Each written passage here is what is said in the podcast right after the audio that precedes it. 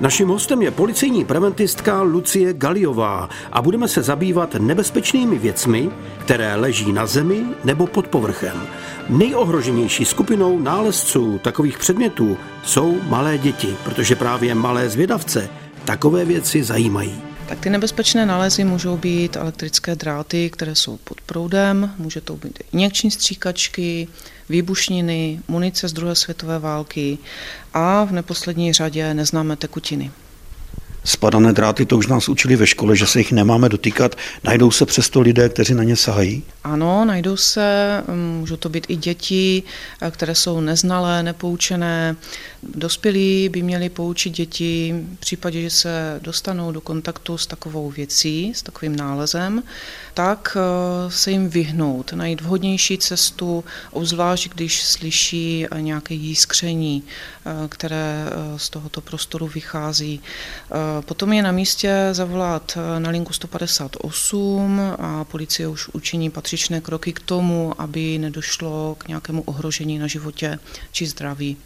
Já myslím, že nikdo policistům nezávidí jednu z dalších prací, kterou vy musíte dělat, a to je sběr iničních stříkaček, které někdo odhodil na zem a ve jsou to narkomané. Tam se asi předpokládá, že by mohly být nějakým způsobem infikované, a že by to zase mohlo přijít mezi malé děti. Přesně tak, ty injekční stříkačky se nalézají všude. V parcích, na lavičkách, u domů, ve sklepech domů, všude, kde se běžně pohybujete. Přivolejte mm, městskou policii, která je na to vybavená.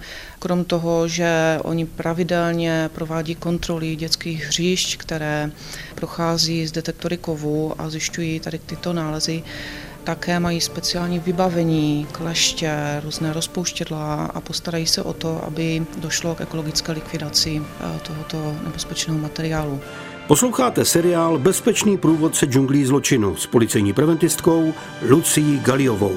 Co mají dělat eh, matky a rodiče, když se jim třeba poraní dítě o něco takového? Uživatelé tady těchto injekčních stříkaček můžou být nakaženi chorobou, jako je HIV, žloutenkou typu C, která je nevylečitelná. Pro ty děti to je velké riziko.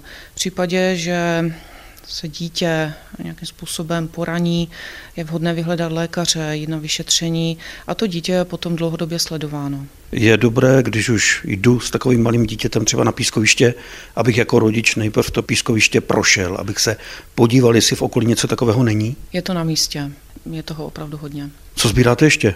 Nevybuchlou munici stále se nachází z druhé světové války nejenom v lesích, ale například při stavbě, při vykopávání základů. Je tady nedávný případ paní, která přinesla na obvodní oddělení nějakou munici, nějaké granáty, šla s tím přes celou Ostravu, jela s tím dokonce i v nějakém autobuse. Je to ten špatný postup? Ano, je to špatný postup. Eh, na věci nešahejte nikde, nepřenášejte, nepřevážejte, protože se vystavujete zase riziku, eh, že by ta daná věc, v případě, že by to byla výbušnina, eh, mohla explodovat. Když narazíte na nějakou věc, která má nějaké podezření, že by se mohlo opravdu jednat o tu munici, tak eh, přivolejte policii, pyrotechnickou službu, jsou to opravdu odborníci, kteří eh, tahle problematice rozumí.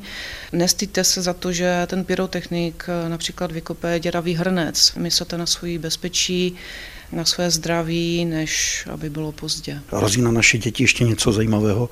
Ještě bych chtěla zmínit neznámé tekutiny. Je to obdobné jako s injekční stříkačkou, je to zdánlivě nepoškozená láhev s etiketou, pro nás s obsahem budící dojem autentičnosti.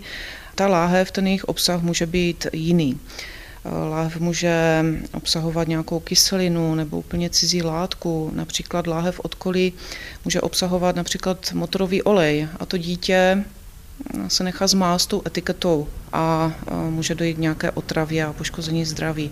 A další věc je ta, že nevíme, kdo z té láhve byl před námi, takže zase tady je riziko nakazy nějaké infekční choroby.